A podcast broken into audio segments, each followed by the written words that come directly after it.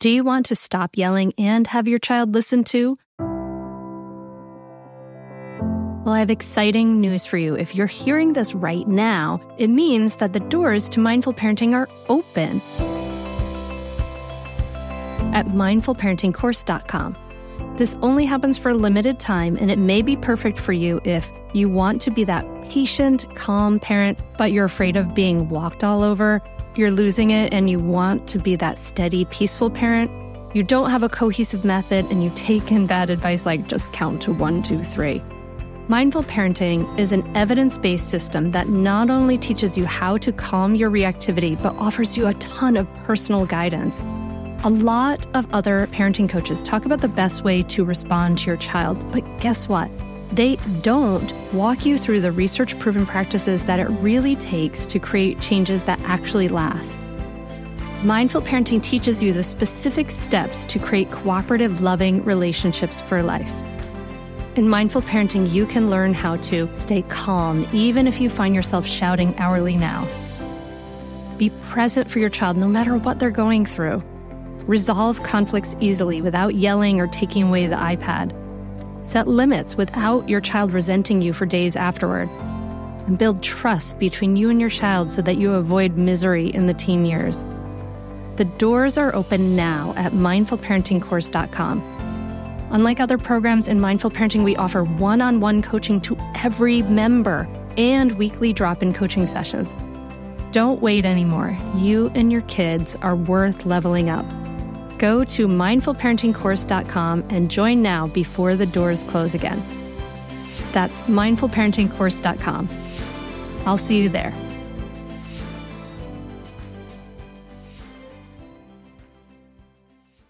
In a pose, like let's say like Warrior Two, I had nowhere else to be other than be in Warrior Two. So I had to be in that pose and i think just the practice of you know being in that place and really being there like noticing your breath and you know like like feeling what i was feeling like you know even feeling like you know some stiffness in my back that got me into the present moment. You're listening to the mindful mama podcast episode number 326 today we're talking about the power of yoga with former professional football star sean conley Welcome to the Mindful Mama podcast. Here it's about becoming a less irritable, more joyful parent. At Mindful Mama, we know that you cannot give what you do not have, and when you have calm and peace within, then you can give it to your children. I'm your host, Hunter Clark Fields. I help smart, thoughtful parents stay calm so they can have strong, connected relationships with their children. I've been practicing mindfulness for over 20 years. I'm the creator of Mindful Parenting, and I'm the author of the best selling book, Raising Good Humans, a mindful guide to breaking the cycle of reactive parenting and raising kind, confident, confident kids. Welcome back to the Mindful Mama podcast. I hope you're doing well, hanging in there wherever you are in the world. Oh my goodness, the things that happen in the world. But, you know, today we're going to focus on the amazing positive stuff that happens in the world. So, I had the great pleasure this past year of talking to a really wonderful man who was a professional NFL American football player who found yoga and had it really transform his life. So I'm so excited for you to join me at the table. I'm going to be talking to ex NFL kicker Sean Conley. He was in the Detroit Lions, the Indianapolis Colts, and the New York Jets. And he suffered these career ending injuries from overtraining. And he started practicing yoga as part of his rehabilitation. And really, it was the mindfulness, the meditation, the philosophy of life really led him in a new direction. So he's a dad. We talk about parenting. I'm so excited for you to join me for this conversation to to really hear his story about he, how he took yoga and and really had it transform his life. And so I'm hoping if you are a fan of football or if you're a spouse of a fan of football, you might be excited about this idea of of Sean's story. It's it's he's a really like great down to earth, relatable person, and just talking about how the challenges in our world and how the things that mindfulness and meditation and yoga can bring to them from the perspective of someone who was not into those things at all in the least at first. All right, that's all I gotta say. Join me at the table as I talk to Sean Conley. I don't talk to a lot of football players. I, I have to say, I'm a little like, I'm like really fairly indifferent to football. And I'm like a little like worried about football because it's really dangerous and Mhm. harmful for the people who are playing football. So I'm find myself surprised to, to be talking to a football player, but that's pretty cool that you went from being like a football player to a yoga teacher and author, your dad. I want to talk about that. But can you tell us a story like oh you were you were like a pro football player, right? And then you moved towards yoga. Mhm. Yeah, absolutely. Yeah, I mean, it's it's it, especially when I was in the football, the, the teaching yoga was the last thing I ever imagined I would do at that point. But Can I um, ask, um, what did you think about? Like, did you have any thoughts about like or or uh, assumptions about what yoga was when you were like a pro football player in that part of your life? Oh yeah, yeah. I thought it was really weird and, and out there. So so when I played, it was it was it was um, in the NFL. It was the early '90s. So uh, yoga wasn't mainstream. It was uh, just really way out there in the fringes. It, you know, it wasn't you know in cities like Pittsburgh or Cleveland. It was just you know on the coast. You know, probably New York City, LA. That was it. My wife though, she was she was a pioneer into yoga, so she was she was already into it. She'd she'd done some training and so while I was playing for these NFL teams, she was into it. She was trying to get me into it as well because I was having all kinds of injuries. She also told me it could help my mental game, which is you know a huge part of the sport, especially at that level when you know it's such a high level of um, athletic ability for the for the players in the NFL. But usually the difference is just very small and it can it can be mental. But I didn't buy into it because I just figured it was it was it just didn't match up with with the tra- type of training that I had done my whole life up to that period, which was more aggressive and and brute force. And so there was there wasn't anything at that time that seemed to make any sense where I should bring in something that was more gentle or more balanced. So I, I resisted it until well after my career, and then my body was in such bad shape that eventually got to a point where I just decided to give it a shot. And it was like a pretty, I mean, so I, I read, I read the point after and it, it was really a pretty big roller coaster, the career. I mean, it sounds like it's incredibly, I mean, as one might imagine, if we think about it, like an incredibly challenging place uh, to be working in. Yeah, yeah, for sure. It's it- when I made the jump from from college football to the NFL, I just you know watching it on TV it, it it wasn't real but when I was was there and I was in these training camps and it is it just it, it took on a whole nother nature like there was a whole like layer that was just kind of peeled for me that you know I, I kind of knew was there but I didn't realize was that was there and that was just the like the brutality of the game how you could be on the team at at eight o'clock in the morning, but by two o'clock you're gone. Like there was one day when I came back after practice with the Detroit Lions, there was a guy I was starting to become like like friendly with, and his his locker was cleared out, and like that was it. I said, "Hey, what happened to to so and so?" And they said, "Well, like th- they cut him." And then and then I said, "What do you mean they cut him just like that?" He's like, "Yeah, don't you know what the NFL means?" I said, "No." He goes, "Not for long." So, and of course, like three weeks later, I got cut. Uh, but you know, that was just that was the nature of the business. It was just it was it, it was a business, and you know these the players. You know, like you know, you mentioned earlier before we we um, we started the, the conversation was um, uh, of like at the, of the violent nature of the game, and I used to assume that all these players just love the game, but when you st- I started to talk to them one on one, like they they they they just wanted to go home to their families and still be in one piece. Mm. Mm. Yeah, yeah. I wouldn't. That's not like what you think about when you you're Mm, watching. You know, people in the NFL. You think, oh, like they've got it made. They're psyched. It doesn't mhm, matter. You know, maybe those injuries don't matter so much to them because this is such a big dream for so many people. But then I get, you know, uh, reading your book, it really was interesting for me to see, like, oh yeah, at the end of the day, this is a job. And and but then there's this incredible threat of like physical harm and injury. It's really uh it's really a very unusual job in that way. Yeah, yeah, for sure. And my it, it was unique for me because you know I was a place kicker, so I had my my injuries that I would had and other kickers. It's repetitive use since we we we kick Mm. over and over and over again. And so by the time you're in the NFL, you've kicked tens of thousands of footballs, and so that's why some kickers you'll see they only last a few years. Some can last longer. Sometimes they they they don't last long because they miss too much. But their legs can can wear down. The other players, it wasn't so much repetitive usage of of running or pushing or kicking.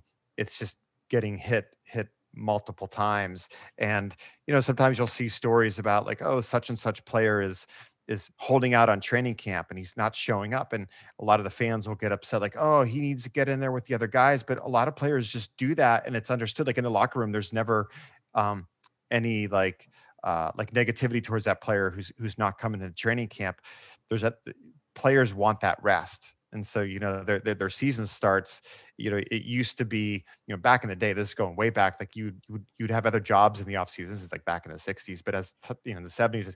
But now these players they train. It's it's all year round, and so these guys are getting very little physical and and mental breaks. Mm, wow. Um, so you your your wife she's the one who introduced you to yoga right like didn't you start Abs- from like a absolutely. rodney yee video or something like that yeah. I, I think I had that Rodney Yee video. I think yeah, I think everyone's had, that, had that one. Yeah, yeah, yeah, everyone's had that one. yeah, he was like the OG, one of the OGs, like yeah. for like bringing yoga to the home, the the, the VHS, and he, yeah, that was it for for many years. Yeah, that's how she that's how she got me into it, and um, but it, it it, it took her years to get me to to to to buy in and and and it was really it was a combination of her like just you know you know pushing me but also where my body just was was was done where i felt like desperate so i was very stubborn to go into it and you know you know looking back and i certainly don't regret how how things went for me but if i would have done it earlier it it probably would have would have I, I would have been able to lengthen my career mm-hmm. um just because I just learned so much in yoga, not just to take care of my body, but just also just to like, you know, not not be um, you know, to, to, to have a better control, so to speak, or manage like the inner dialogue. You know, as like a as a professional football player, it's like ups and downs, ups and downs. Like you you never want to get too high or too low because if you got too high, you know, you, you know, like there's you can make a mistake in the next play, and then that's it, and then you're down too low.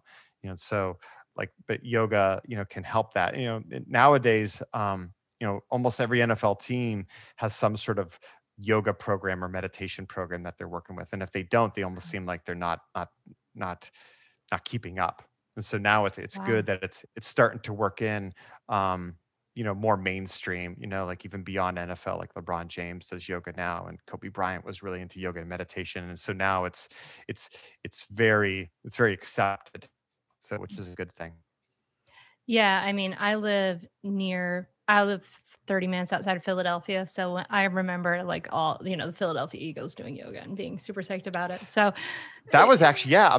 Uh, oh, well, that was, you know, the, the, Philadelphia Eagles were the first NFL team to do yoga. So that w- when I was mm. in, in, 1995, when I was with the New York Jets, I remember um, I just got through like working out in the gym and there was three players and they were going through like the local newspaper there, the Philadelphia, what is it? The Inquirer. Examiner? Inquirer, that's it. And they're in sports section and there was an article about um, um, the Philadelphia Eagles doing yoga, and they were all making making fun of the Eagles for doing yoga. And actually, the guy who was teaching them yoga, I wouldn't know this until I got into yoga five years later. His name was Baron Baptiste, um, who was friends with the owners, the Deluries. He so they were the first team to do it, and you know it took the rest of the NFL at least another five six years to, to carry on. But that was like the first story that i know of any nfl team that that was doing yoga. That was so that was like in, in the mid 90s it's just because we're so advanced, right? In exactly. general area. That's it. when I when I first started teaching yoga, one of the the like the very first job I got was at like a, a this sort of like slightly low end gym where um, it was like full of these like really beefy like bodybuilders and they were like these huge guys and i would teach this uh, vinyasa yoga class and these guys would cut like every every week like at least one of the guys would come in and they would be like oh they would be like huge huge men and then we would go into like a i would be like go into warrior two and we're just holding out the arms and man these guys were suffering like they had so uh-huh. much trouble yep. holding their arms out i mean it's hard it's hard to hold your arms out in warrior two anyone who's done that knows it's hard but for them it was really really hard and they they just like poured the the sweat poured off mm-hmm. and they were huffing and puffing it was intense to watch them. So I'm just wondering if, yeah. like, when you started, was that what it was like for you?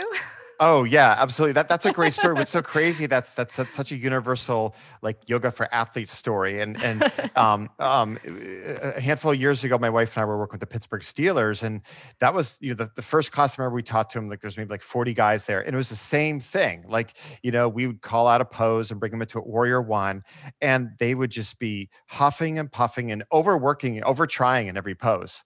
But you know that was like their mentality, you know their football mentality that they brought in, where you push 100 110% and it took them it took them weeks you know we you know, the, you know we started this like in may or and it took like a couple months you know for them to start to buy in that you don't have to do everything super super hard and push it mm-hmm. and, and and to answer your question yeah that was the same thing for me like the first yoga class i took for my wife I immediately just everything I learned from football and sports, it was like, okay, I'm going to push, I'm going to press, and I'm, I'm going to try to do all the poses because that's how it's supposed to be right? We're supposed to do everything 100 100% and it took me a whole bunch of classes to realize that that was not an effective way to do yoga.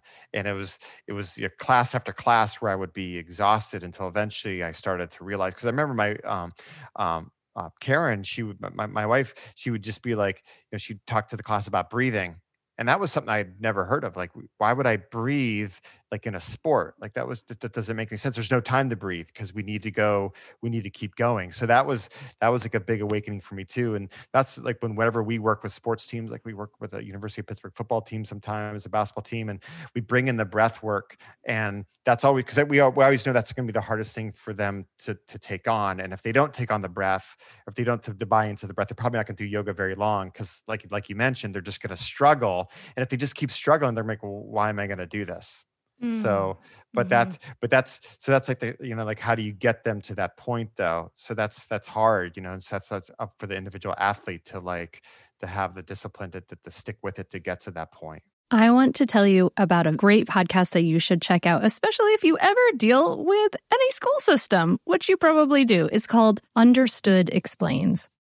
This season of the show is hosted by teacher and special education expert Juliana Urtubey, and it's all about how to navigate individual education plans, also known as IEPs. And this season of Understood Explains covers topics like how to tell if your child needs an IEP and busts common myths about special education.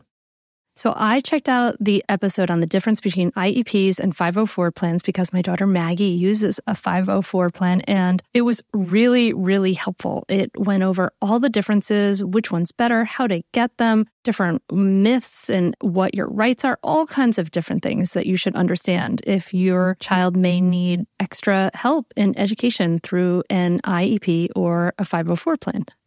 The tone is super helpful, friendly, and smart. I highly recommend you check it out. To listen to Understood Explains, just search for Understood Explains in your podcast app. That's it. Understood Explains. We are supported by Mysteries About True Histories, affectionately known as Math Mysteries About True Histories. It's a weekly show full of time travel puzzles, hidden equations, history, and lots of laughs. I highly recommend this podcast. It's really wonderful, especially if you have kids like around like six plus, but it can totally be enjoyed by the whole family. So I listened to the episode, The Pirate Queen, and you're just dropped right in the middle of the action. People are fighting, there's sword fight. And then these kids, they've gone on a time travel mission and they have to solve problems in the midst of it. And it really just like exemplifies everything we support here at Mindful Parenting. You know, kids who are adventurous, doing things on the world, they're capable. And then they do things like they have to do math, they have to think critically, they have to code break and pattern solving and all this great stuff. Beyond just the Pirate Queen episode, which I highly recommend, episodes transport listeners to moments in history too, like Pythagoras, ancient Greece, the era of the Aztecs, Sir Isaac Newton's England, and more. So jump in with your family, follow the adventures of Max and Molly on an adventure through time with puzzles and hidden equations and laughs. And it really does make learning really fun and really cool. Perfect for ages six and up New episodes drop every Thursday, each stacked with so much laughter that your kiddos won't even realize how much they're learning. So tune into Mysteries about true histories with your kids. And you can follow and listen on Apple Podcasts or wherever you get your pods. That's Mysteries about true histories. Well, it's like a whole, a complete mental shift, Mhm, right? I Absolutely. mean, Uh-huh. and that, but that's a shift that's, I think, just in, I mean, just to bring it back, like that's a real common attitude. I'm, I'm sure it's super common in football. It's got to be essential in football that like striving Mhm. and like 110% like aggressive, like work harder kind of thing. But like that's really cultural for, uh, you know, um, at least I can, I feel like I can speak for Americans people in Mhm. the United States like is like intense this attitude of striving and trying that we have and I you know and I teach mindfulness and it's like we come we come to it there and there it's like even more fruitless than in yoga because it's Mhm. like all there is is like sitting Mhm. and it yeah I, I guess it's like and you know uh, in yourself uh, did you how did you see that shift from that that striving in in towards the towards a and what would you describe what you shifted into Yeah, I well, well, well, when my career ended, like for a lot of athletes, it was it, it was not on my own, not my own terms. Like I, I had this plan, like a like a you know, okay, so now I made the NFL after you know playing at the University of Pittsburgh. I've made the NFL. Now, now I'm gonna I want to be in the league for 10 or 15 years. I want to make, you know, a certain amount of money and I want to like, you know, play for this team and so on and so forth. So I had all these goals. Um, but when that was, you know, pulled away from me, so to speak, you know, just after just a, a handful of years in the league because of injuries, you know, I really struggled like with like like who I was, my identity, because from a very young age, I got into kicking um, when I was eight years old. So from eight until 20, age 26, 18 years, like I was a kicker. That's who I always thought I would, was going to be. And that's why who I was for a while. And so when that ended, you know, I really was, was stuck for a few years with, um, you know, what next? Um, and so when I started doing yoga, it was just physical. That's how my wife got me into it. She's like, hey, just, you know, do it to help your back. But when I started practicing and practicing and practicing, and I wasn't even trying to get anything more out of it than the physical. But when I would start to practice on a more consistent basis, and you know, when I would start to breathe and be more with myself, because I think for a lot of the time period, you know, I was always very external like this is this is how things are supposed to be my life's supposed to have this beginning this middle this end that you know when i would practice yoga and i would just like be there for example in shavasana i just had to be with my thoughts and be with myself. I think over time that started to to to penetrate where i started to to to you know see like more clearly that hey um you know it's okay that your career didn't go the way it was because you know now there's there's other opportunities out for me. So that was like the big shift when i started to you know, see more clearly that you know life's not always going to go the way like you want it to. And i never really stopped to pause and you know uh, smell the roses so to speak and really be in the moment because i was always like what's next? Okay you know so if i was trying out for an nfl team i wouldn't be happy till i made the team and if i'm you know if i happen to, to make a team or get a certain you know point in, into the progress then i wanted more and so there was always like like that more but you know just you know the practice of yoga meditation mindfulness helped me to realize like hey just you know there, there's you know there's there's something happening right now and and the past is is is, is where it is is, is in the past so it's a it's a shift that happens it's an incredible shift and and it's a shift that happens really gradually like we don't even mm-hmm. realize it a lot of the time because it's happening so gradually. I mean i teach mindful parenting and we start with mindfulness and one of the things that happens is that you know the first thing we start with is a meditation practice and the and then the thing that's really interesting that happens i see again and again is that the person who's in the course who's the practitioner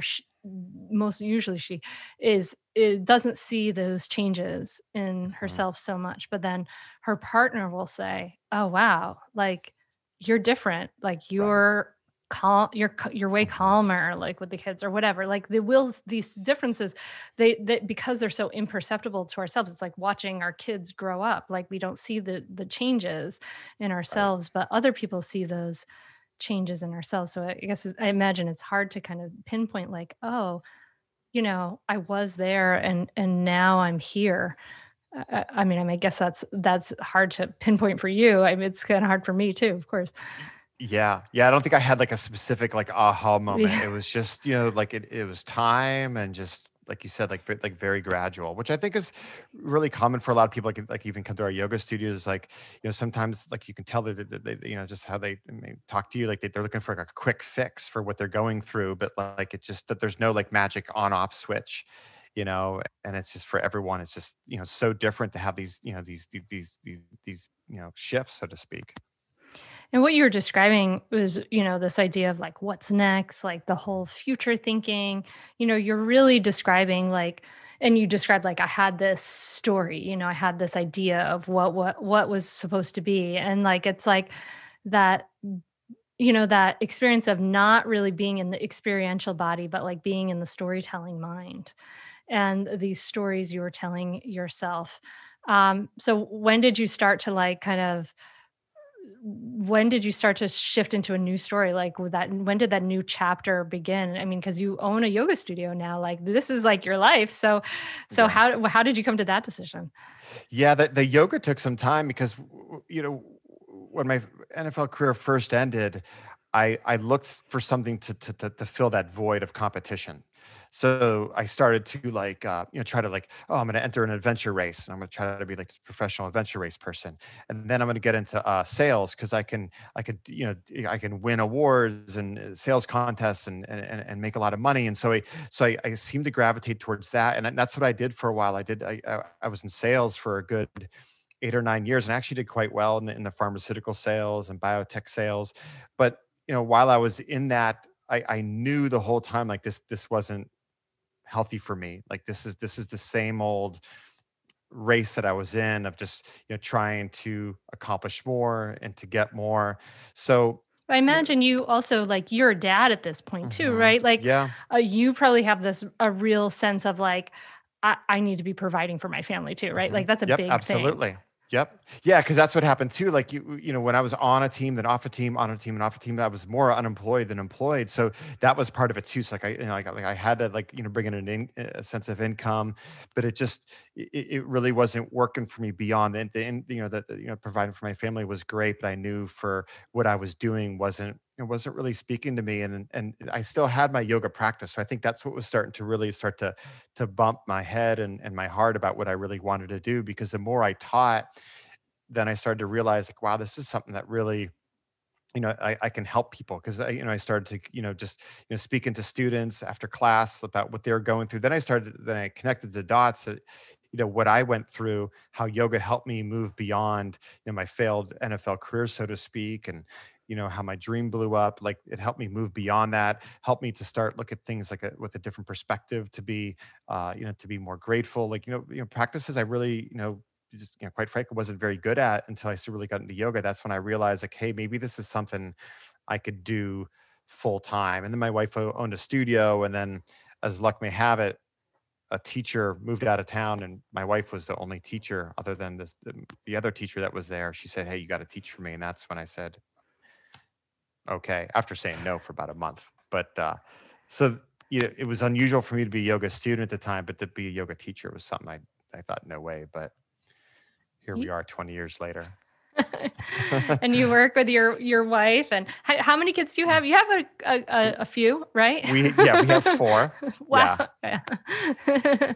so um uh, so i want to talk about that but uh, first i want to pick up on something you said. You said it's like how your yoga is helping you be more grateful and i would i wonder if you could just like dive into that a little bit because you know the from the outside perspective it's like you're on a mat you're doing mm. postures you know like some of these postures we know were developed by like russian gymnastics you know like right. we right. know that right like it's not right. like there's like some special magical sparkles that shoot uh-huh. out of your ears when you're in a triangle pose that like yeah. transform your life right like so tell me a little bit more about how yeah. yoga made you more grateful yeah. Yeah, this is like the million dollar question. Like when, when people ask, it's like, oh, how's yoga gonna make me feel, you know, more content? You're like, oh, sh- how am I gonna explain this? You almost like have to do it. Yeah, and I, I think for me, the easiest way to explain it was like, so the, the same year, um, just within a few months that my football career ended, um, I found out that you know, my, my father had had terminal cancer, colon cancer. Um, like when he and then after he he passed away four years later you know I, I entered this dark space of being you know still upset about not getting over my football career but now also with my with my father um passing. But by going to yoga and just you know being with myself and instead of you know like like because if I'm driving down the street in my car, usually my, my mind would be all over the place, and it would be like you know, I'd, you know, go back to the football, I'd go back to my dad. But when I was in yoga, like in a pose, like let's say like Warrior Two, I, I had nowhere else to be other than be in Warrior Two, so I had to be in that pose and i think just the practice of you know being in that place and really being there like noticing your breath and you know like like feeling what i was feeling like you know even feeling like you know some stiffness in my back that got me into the present moment. So i think it's that repetitive practice of being more in the present moment to being more present moment. It just you know kind of clears the cobwebs and now instead of you know like but maybe when i was driving to yoga you know being really you know sad about my father being gone and and and and and, and having regret about like maybe not saying this to them or this to him or you know spending more time with him I'd, I would start to see it differently you know and be more more grateful like how lucky I was to have the time I would with him. And I don't I hope I'm doing a good job explaining this but it was it's it's so hard to put into words but I think there's just that you know repetitive practice of practicing being in the present moment that you start to it just starts to clear things up some. So well, hey there, busy mama. Are you looking for ways to make your life easier, your home less chaotic, and at the same time add more joy to your life? My name is Deanna Yates, and I'm the host of Wanna Be Clutter Free, a podcast all about letting go of the stuff we don't need in our lives so that we can focus on what truly matters. Don't worry, I'm not going to tell you to throw it all away or make you feel guilty about keeping something you love, no matter how many other people don't quite understand it but I will give you practical and, more importantly, actionable advice so that you can make progress right away. And you won't just hear it from me, there are amazing guests too. It's like having your bestie in your pocket telling you it's okay to let go of the things that are not serving you and your family in a totally non judgmental way. So join me over on the podcast where we can work on progress over perfection for those of us that want to be clutter free.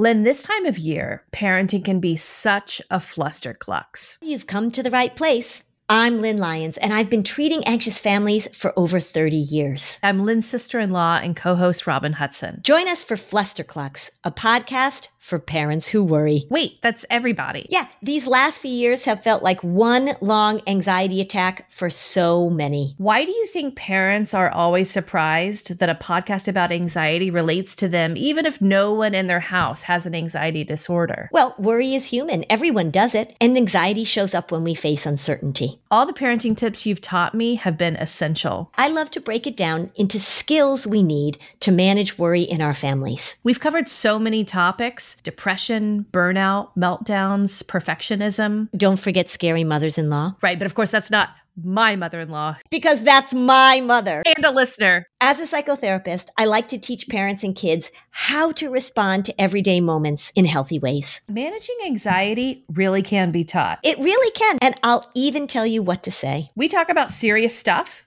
but without being too serious. Anxiety wants everything serious. Anxiety doesn't stand a chance when we're laughing, even about the tough stuff. Yeah. It, yeah.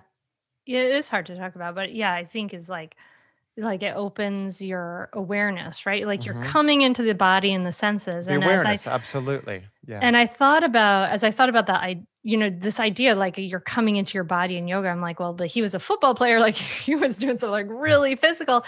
But what's different about that, right, is like that whole piece, like you're not trying to achieve, right? There's no competition. The whole point of being in yoga is to feel what you're feeling. Like there's not like, right. you know, you can't just like keep I mean, you could keep pushing it and pushing it and pushing it until you're like a Cirque du Soleil, like contortionist, right? like, right. but that's not right. the point, right? Like, um, yeah, and it was strange because like I, I suffered from you could say when I first started doing yoga of, of like like like um of, of of body issues because I remember when I first did yoga I and I I'd look around the room and there's 20 people in the room and everyone's moving through the room and there's a class full of women and, and, and it was myself you know because like men weren't doing yoga then and i really struggled with that like i'm like wow i was just an nfl football player and i can't do this stuff and i'd look in the mirror there and i'd see how my body looked and i really struggled with that and but that was also something too the more i practiced i started to realize that yoga wasn't about how i looked or how much i stretched it was just you know spending some time that hour that hour and a half of just focusing my breath and all that other stuff w- didn't matter. But it took me a while to get to that point too. But that was something that was such a big eye opener for me that like, you know, like you know, I used to think like it was just this macho thing to be this professional football player, but there was nothing macho about it. You know, if my body was really strong, but my mind wasn't, you know, what, what, you know, I really wasn't healthy. And so it was, you know, through the practice of yoga and meditation, mindfulness that made me, made me realize that, but that took a while. And now like, you know, I, there's a lot of poses I can't do. Like some people, like when I meet them randomly and I tell them I do the yoga, like, oh, show me this pose. I'm like, I can't do that. Like I, I, I, I mean, for me, my yoga practice is pretty basic. I can do the down dogs, the high push-ups, the low push-ups, the warrior ones, but that's it.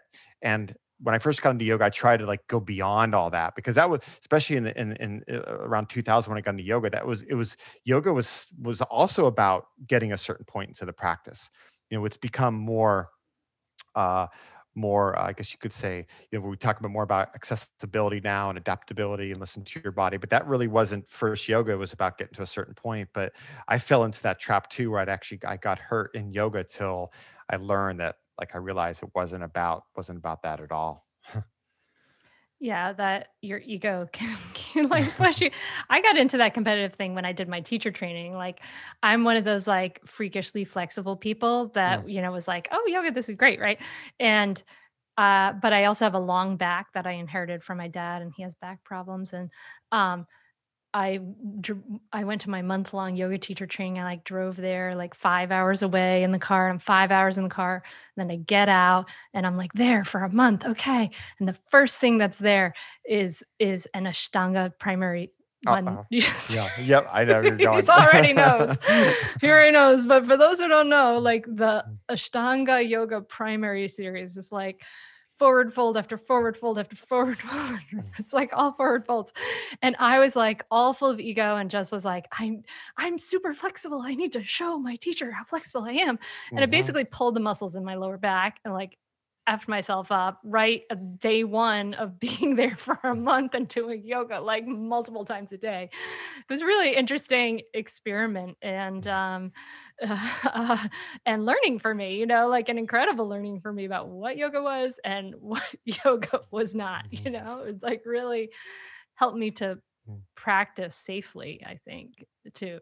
But, um, but yeah, I can imagine that, that like being a man in that, in that whole situation and, you know, like you can't do these things. And there was this, like, eh, I, you know, the, the language has changed from, you know, like, you know let's you see bring you know to the like kind of like extreme instructions mm-hmm. sometimes mm-hmm. right and if you couldn't do that thing you were like wait i can't do that thing and so you would be feeling like i can't do this right and right. so there is a lot more i agree there's a lot more accessibility now which is good um yeah i kind of think of it as like you know like it's like m- mindfulness for people who just like like are have a lot of like I call it like your yayas, right? Like you have a lot of like energy, you have a lot of like, and that's like what I think of like what anxiety is, right? Anxiety is like an energy in your body. Like you have a lot of energy that you need to move through your body, mm-hmm. and it's this like yeah like the movements are not like there's not like some some special uh, ancient magic about the particular like doing a back bend is just doing a back bend or you know doing a high plank is basically doing a push up right? But when you're but the idea of pairing mindfulness with movement it's like a way to practice mindfulness um, without the like jittery fidgetiness i guess. Mm-hmm. would you agree yeah, absolutely. Yeah, I think he did a much better job explaining like what the whole yoga because it's yeah, I, you know, um, when I was first writing the book, the idea changed a, a couple times, but it was first I was going to make it more of like a how-to yoga, and I and I asked um, um, our, our, our studio sent an email and said, "Hey, is anyone? I'm writing a book. Does anyone want to share their story about how they got into yoga?" And what was struck me as so fascinating about it, I got I got like all these responses, and I, I could only take like 20 because that's what I thought I'd, I'd weave throughout the book. But everyone's story about their their shift in yoga was completely different with them what they what they helped them overcome and it was it was it was such an eye opener for me that you you know it's you, you know we we I guess like you could say like we, we don't know what the person next to us is going through, you know, and people would come in and out of the studio and they everyone would appear happy and healthy. But then when I read the stories, I was like, wow, like I can't believe what she went through and what he went through, and they helped her with yoga. And I just I always wonder like, you know, how how did they go through that? Was it gradual? You know, but you know, all, they all had these shifts, but it, it, it was it was through the practice, and and I think it's it's it's what you said. It's like we we have to work through this energy and and you know when people ask us like hey i want to do yoga too what type of yoga i should you know should i do? And i always tell them like you know i'd love if they came to our studio because you know we teach power yoga which is very physical and it can be hot. And for some people they need that they need that's what helps them move through the energy. But some people you know maybe it's something you know more passive will help them like move the energy but there has to be something that sparks this this moving and even if it's just even if it's if it's just sitting you know if that's something that they're not comfortable with like there has to be some so i guess what i'm saying is like there has to be something that that's uncomfortable for them to to, to get the shift going mm, like they need it we need a challenge right mm-hmm. we need that we need a a piece of that that challenge of like mm-hmm. staying with whatever is there whether exactly. it's a a mental energy or a physical mm-hmm. energy or something like that. Yeah, I think yoga really teaches you how to manage energy.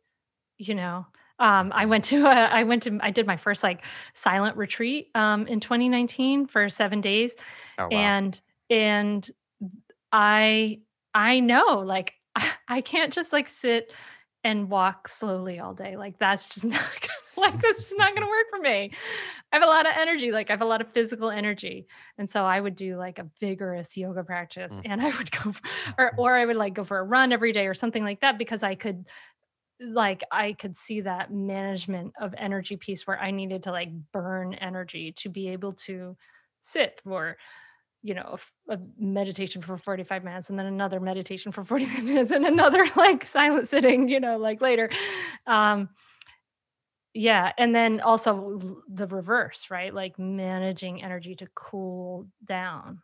Yeah right. i think that's one of the greatest like technologies i guess that yoga gives us yeah yeah and i think there's a shift happening when we first opened the studios 20 years ago all of our classes were, were power vinyasa um, we we tried to bring in meditation and yin, but it, it didn't it didn't go over well. Um, but now it's it's becoming a lot more popular, um, which has been really cool to see. And I think it's because we've you know had a lot of people who've been coming to the studio for a while that they realize that yeah, I could also use something like this as well where I where I just sit and and so I, th- I think that the, you know that there's it, it's really nice to see you know like you know you know nowadays it seems like a lot more people are are are more open to meditation just the, the sitting part. So like you know 20 years ago you had the physical yoga explosion and now you're seeing the the seated meditation like those types of practices as well become become mainstream Yay! Woot, woot.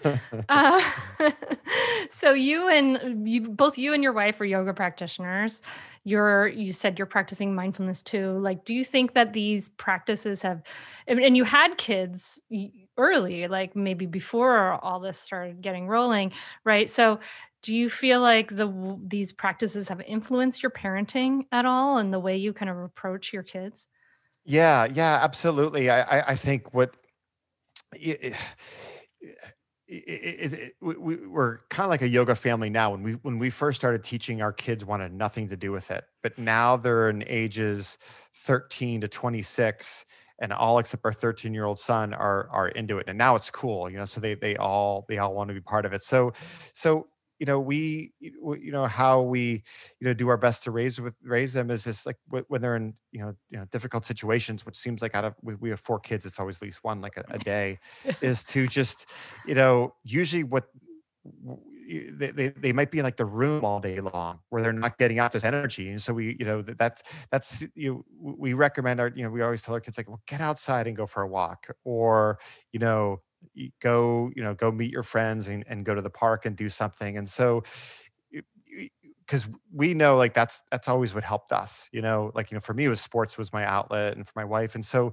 you know we because the, the way my wife and i look at yoga is that it's not just you know like these yoga poses. There's different ways to practice yoga. Going for a walk is yoga. Like um uh, you know, go in the backyard and, and doing some gardening can be yoga. So, you know, we we we try to get them to be as as active as they can because especially today with electronics like it's so easy for them to hide now in their rooms for for hours. And then when they have something going on that's really affecting them um, emotionally you know they're usually they, they they they you know they curl up in a ball and they just you know they don't want to do anything. And so that's you know, we try to keep them just you know you know go do something you know otherwise you just end up you know stuck in your mind yeah, almost like dissociating from your body too. If you're like hmm always online and all that stuff and you're never in your body, you're not, you know, it's almost like a, you know, it's like the opposite of yoga. It's like right mind and body are separate, right? You know, um, now when you, uh, you know,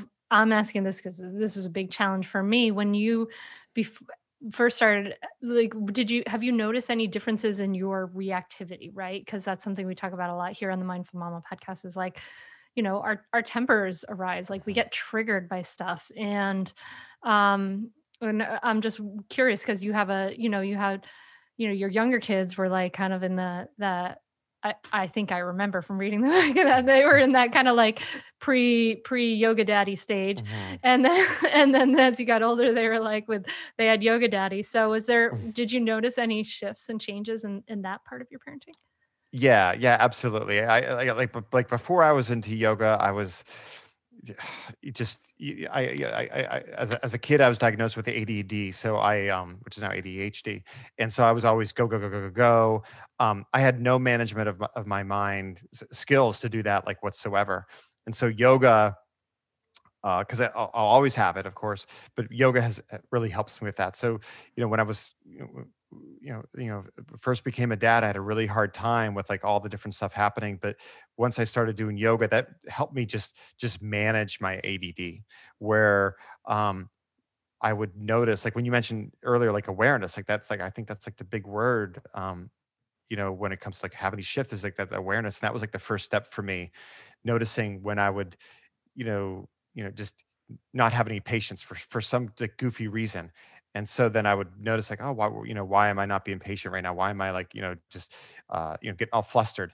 And so over time, like noticing that when I would go back into ADD or I wasn't present with my kids, that was the other thing too. Like when I noticed when I have, have these um, special moments with with my kids, like I was when I was on a walk with them, and my mind would go to work or something like that, and they would be talking to me about their day, and I wouldn't be listening but then over time i'd realize like hey you're not listening because at, first i was probably just on autopilot and not noticing that i wasn't noticing Mhm. but over time i started to, to to to strengthen that like through through yoga and meditation and so that's you know that that that, that is a skill that I'm like i'm still working on today but that's that's something i i, I I try to keep you know honing and strengthening If there are, um, I well, let me ask this first. Just thinking about your how you were parented by your own Mm. parents, or are there things that you tried to that you um, have thought about, like not wanting to pass on versus things that you've wanted to pass on? Like, are, have there been like,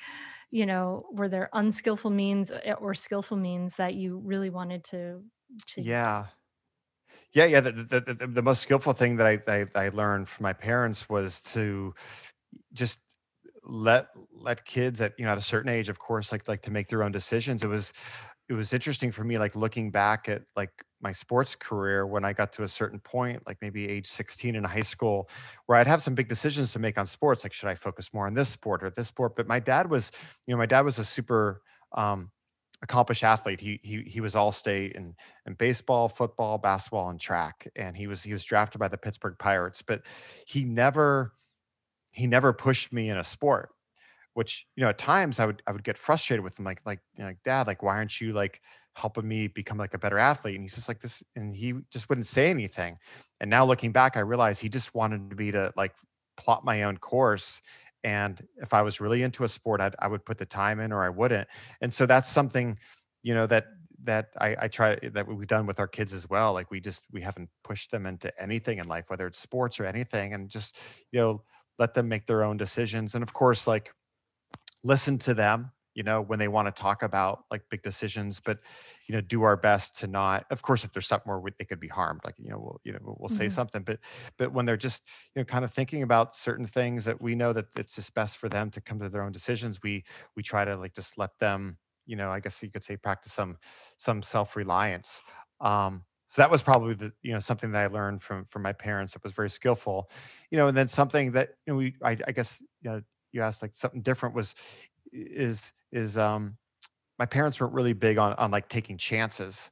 Uh, they were conservative, and so you know th- there was a lot of times where where I would say, "Hey, you have to tell me what, what do you think you want me to do?"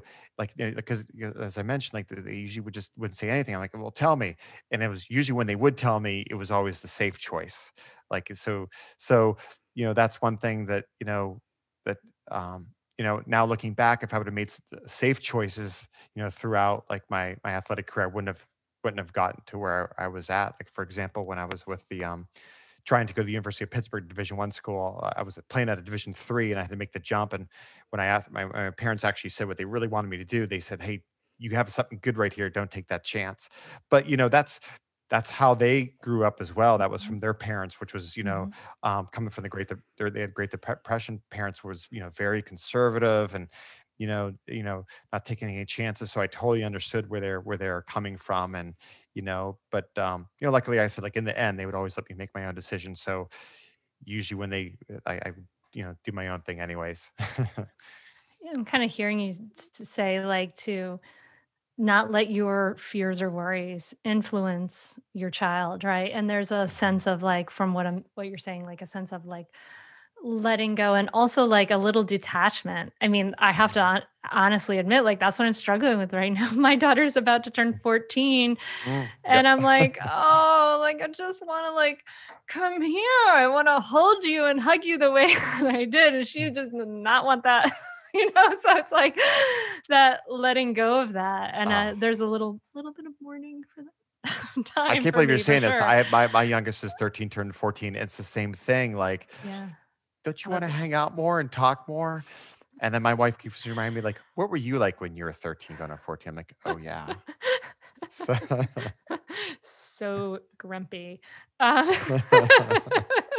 it seems to be universal so i guess we're not alone oh, good. It's good to hear that. so, for any dads maybe out there who may be listening to this, Mm. um, you know, maybe maybe their partner's like, listen to this episode of the Mindful Mama podcast. There's a football player on, did some yoga, who may be like, I'm I'm just imagining like who may be maybe somewhat into these things, but there may be some some people listening who are like, I don't know, you know, my my partner is doing all this mindfulness stuff and uh, I don't get it, blah blah blah, and I'm just doing my thing.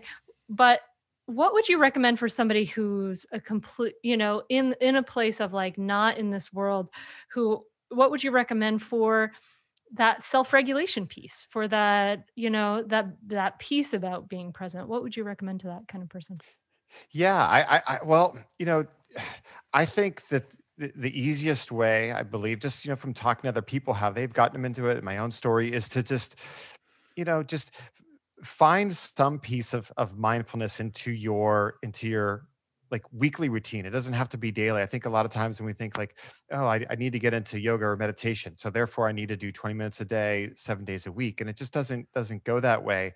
I think it's just to find you know some sort of medit you know uh, mindfulness and and whatever it is that that's that's most the least intimidating way to do it. And so maybe it's doing yoga classes online or maybe it's just going to a studio once a week. But i think it's just like committing to you know i'm going to take the next few weeks to explore where I can bring mindfulness into my life and and and and just to go through and like you know try different yoga studios, try different platforms online and just start to explore it but just to like not have any expectations for it.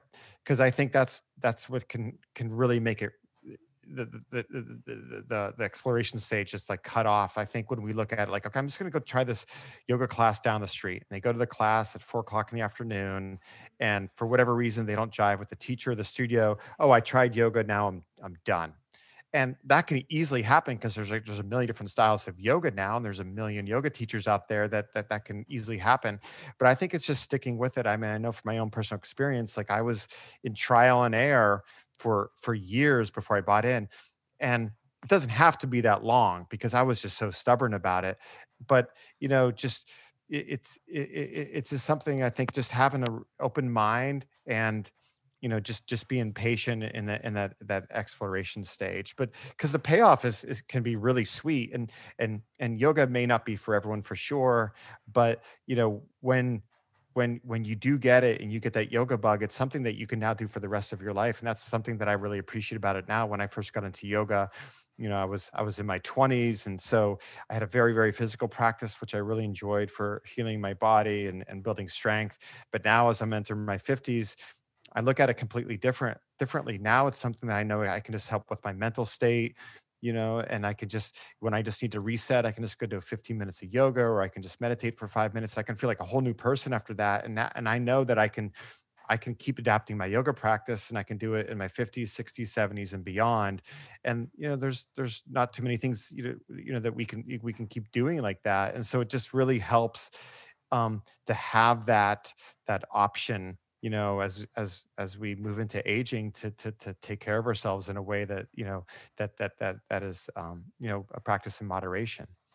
Yeah it's like sustainable. It's like a tool Mhm. that you absolutely. Have it gives Mhm. you a tool set you know to to, to self-regulate to manage energy to be to be present. So cool.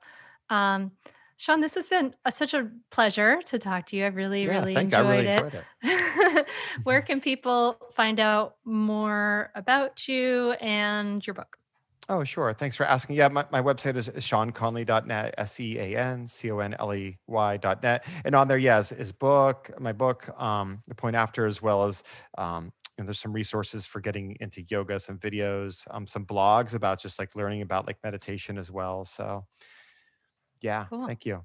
Yeah, cool. Check it out. Um, yeah, it's been a it's been a pleasure. I really appreciate you sharing your story. I like I said, I didn't think I'd be talking to a football player, but um, uh, it was really interesting. I was like, yeah, I was good like timing with the, with the Super Bowl this Uh, yeah, weekend. yeah, yeah.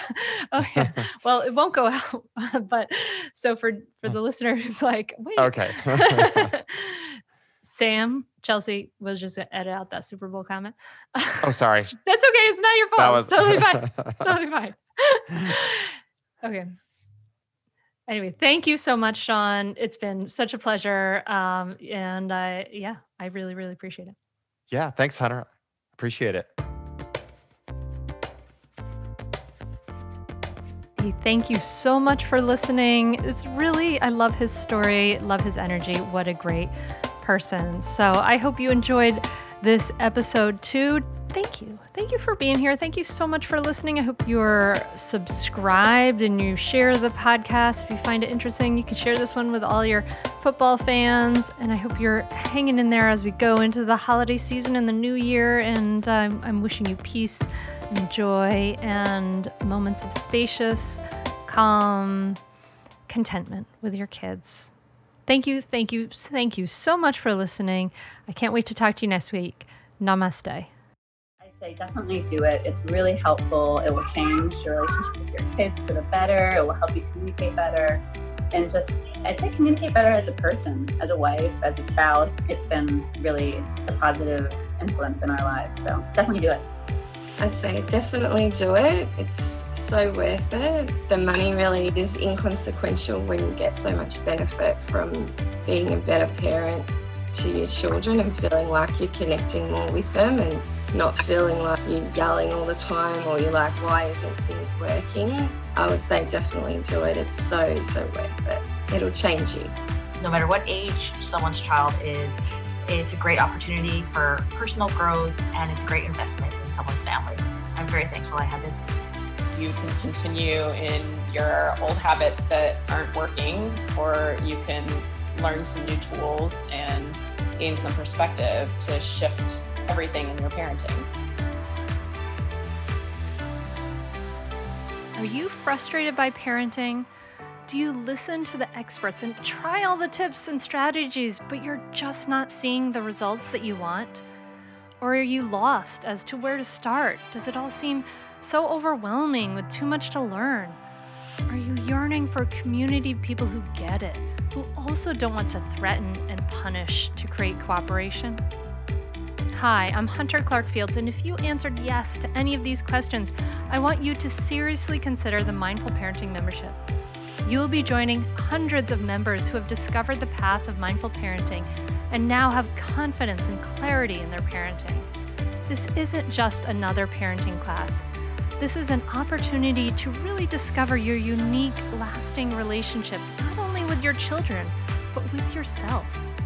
It will translate into lasting, connected relationships, not only with your children, but your partner too.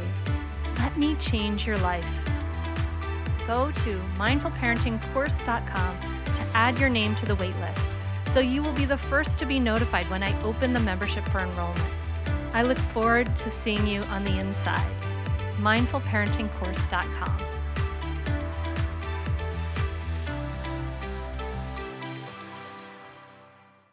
Hey there, I'm Debbie Reber, the founder of Tilt Parenting and the author of the book Differently Wired.